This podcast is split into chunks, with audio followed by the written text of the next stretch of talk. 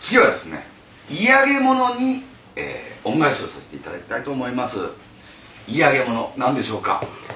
土産物っていうのはありますよね。お土産物のことです。土産物屋さんに売ってるやつです。あれは基本的にっていうか、アイホープとしては、その旅行に行った人が、そこの土地に行った人が思い出を語りたいがために、そこの全然行ってない人に対し、それなりないいものを持って参上し、俺はこの間あそこに行ったんだよっていう話を聞いてもらうための代償だと僕は思います。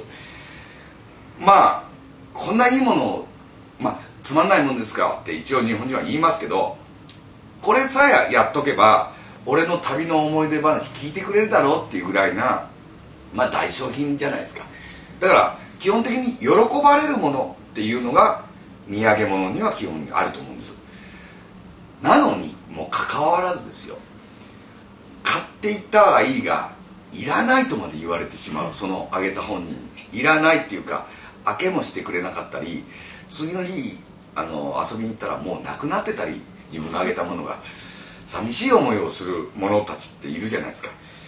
見るにつけ嫌なイメージが、ちょっと嫌な、もらっても買ってもなんか嫌な、それを一応嫌げ物と呼んで、土産物の大きいカテゴリーの中にこっそり入っているものですよ。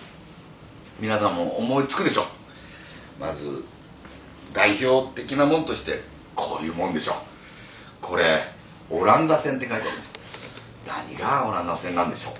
こんなものでオランダ人が来たことがあるんでしょうか。こんな貝殻つけた船で一度でも来航したことでもあるんでしょうか。しかもこういう砂地つけて貝でしたつぼ焼きですよ。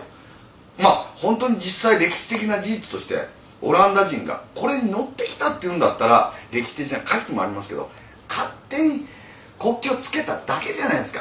でそれも余ってるもんでしょ。この中食ったんでしょ。これ全部食い残しじゃないですか。これ食い残し、何かならないか、なんかもったいないじゃないか、土産物にしてしまえの発想でしょ。で表だったらわからないってことで船にしようってことで、こういう貝殻材料ですよね。いいっすよ。僕は嫌げ物をまず地方で見つけて、僕も本当寒いものが嫌いでとか、何のために作られてるものに対してお金を出すのが小さい頃から大嫌いだった。その才能を裏返しに使ってみようってことで、地方に行くとこういうもの売ってますよ。でもうやっぱり即思いますよ。誰が買うんだろうって思った時に、強く心に念じ、俺が買うんだっていうことであーって言いながらレジに運ぶんですよ、これを。で箱も大きいっすよ。壊れますから梱包しましょうねって、いらないっすよ。もう梱包壊れてたらでいいんですよ。買うわけですよ。これは僕はわざと趣味で買ってるからまだいいけど、本当にいいものだと思った人がどっかに行った時にですよ、この間さ行ってさ、君にぴったりな土産買ってきたんだって、ぴったりなんてよく言いますよね。開けてみたところ、これどういうことだろうということで、これが置いてある、今大概押し入れとかあんまりない家多いですよ。ワンルームマンションとかなって、地方から出てきた人がワンルームマンションに住んでますけど、もし初めて行った彼女の家にですよ、ちょっと酔っ払って勢いで、今日はちょっとなんかいいことあるんじゃないかなと思って誘われて行ったら、机の上にこれが置いてあった時にものすごく引くと思うんですよね。もう取るものを取らず帰ると思うんですよ。それぐらいインパクトがある。そうですよね。ここから褒めに入りますけど、インパクト肩なわけですよ。遺産肩があるようにインパクトも肩だってあるわけですよ。うちの親父がもう何十年も会社勤めて、初め借家だったんですが、家をある時買ったんですよ。本当に親父の夢だったんでしょう。である日家に帰ったら新築でした。親父の夢、ここが和室でここが今でとか自分で設計したっつうじゃないですか。その親父がもう本当に何十年も描いてきた和室にですね、おかんがあれですよね、きっと日光でしょ、日光で買ってきたこれですね。これを親父の本当の夢に、夢の和室にこのひょうたん細工1個ぶら下がってったんですよ。でこれがいるために台無しになってるわけですよ。そのまあ和は強調されてますけど、そのなんか静かさっていうか佇まいがこれによってもう爆笑になってるわけです。ほんで おかんに「あれおかんやろ?」と「買ってきたらおかんやろ?」って言ったら「日光で持ってきたんや」って。やっぱり日光です。福部細工と言います。これ日光で福部細工なんで買ってきたのって一応聞いてみたところ「ユニークやろ!」っていう。ユニーク、全て嫌げ物に対してのキャッチコピーはユニークです。ユニーク、しかもひらがなですね、漢字は。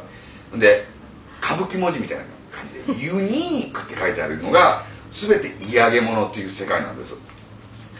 こいつの恋人もいました。このおかめみたいなやつ買いましたよ。一応俺はもうしょうがないからゲンズブルとジェーン・バーキンと呼んでますよ。もう最高のカップルでしょ、イヤゲモン界では。あとこれですね、ヤシヤン、ヤシヤンって呼んでます。もう軽くもう愛称を込めてヤシの実でできた。これ初め宮崎で1体買いました。なんだか具合の悪い、なんか出来の悪い、この海洋堂な時代にあって出来の悪いアヒルみたいなやつだと思ったんですよ。で1体買ったんですけども、木くずから虫が出てくるんですよね。ボロボロボロボロ落ちますよ。で買ってたらまたこれ見つけたんですよ。これね。で次にこれ見つけた、次にこれ見てくださいよ。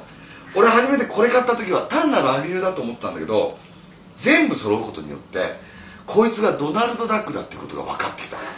こいつはバックス・バニーだと、このなんか梅干しじじいみたいなやつがポパイだっていうことも分かったし、これがグーフィーだっていうことも分かった。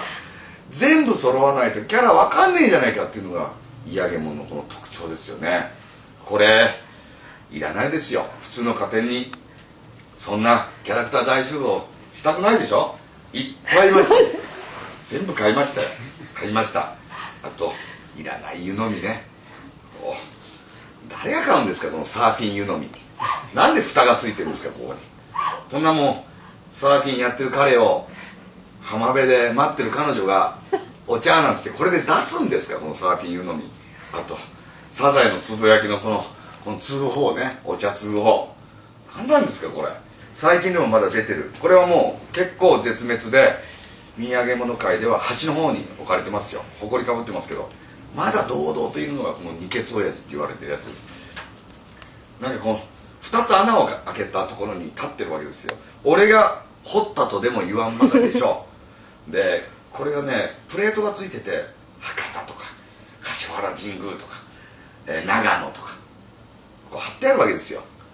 印刷してあるんだったらまだいいけど、貼ってあるのは同じ会社で作ってることが丸分かりじゃないですか。それは俺だって大人ですから分かりますよ。それぐらいいっぱい買いましたよ。ものすごい買って悲しいですよ、もうこういうの買ったから。で不思議なことに7人の小人だと思ったら6人しかいないんですよね。そんな謎まで解けてどうするんですかっていう話なんですけども、せっせと嫌げ物を集めてまいりました。今世の中ではプルトップになったりいろんなことになって、線を抜くとこもないにもかかわらず線抜きが出てます。何なんですかこれ、線抜き野球少年っていうやつは。書いてあります、箱に。線抜き野球少年。なぜ野球少年の口で線を抜かなきゃなんないんですか。なぜしかもスキッパなんですか。なんでシュワルツネッガーなんですか。ここだけこういうね、いろいろ線抜きも一応変抜きと呼んでます。変な線抜きだから、これヌード線抜きって言います。いろんな各地で集めました。この手のところで抜けるんですよね、これね。ヌード線抜き、これヌード線抜き、ここで線をポン抜くわけですよ。横の寝てるここですね、ここでポーン抜くわけですね、ヌード線抜き。何なんですか、王将の駒持ってヌードは何なんでしょうか。ここでポーンと線抜くわけですよね。このように世の中にはこう望まるかかわらずいろんなものがもう発祥します。この事務所にいたのはほとんど嫌がります。これはどうですか、これ天橋立股のぞきの像4500円します。高いですか安いですか？あなたに問いたいです。4500円します。俺はうわーっと言ううわーっと言いながら買いましたよ一瞬仏像じゃないですか。もうこれ円空作と言ってもいいでしょう。もうとってもいい作品です。僕が全部買いましたから心配召さるな。みんな買うことはないですから。もういいです、もういいです。本にも表しました。ぜひとも見てください。文庫本にもなりました。読んでください。嫌げ物。日本の土着文化が全て詰まっておりますんで、地方から出てきて裏原宿とか行ってエイプのここのタンクがよとか言ってんじゃないよと。お前の田舎にはこんなもんがあるんだぞこれがエイプだぞっていうことですよね。それも誇りに思い今を生きてほしいということで昭和からの提言でございました。ありがとうございました。いやげもの。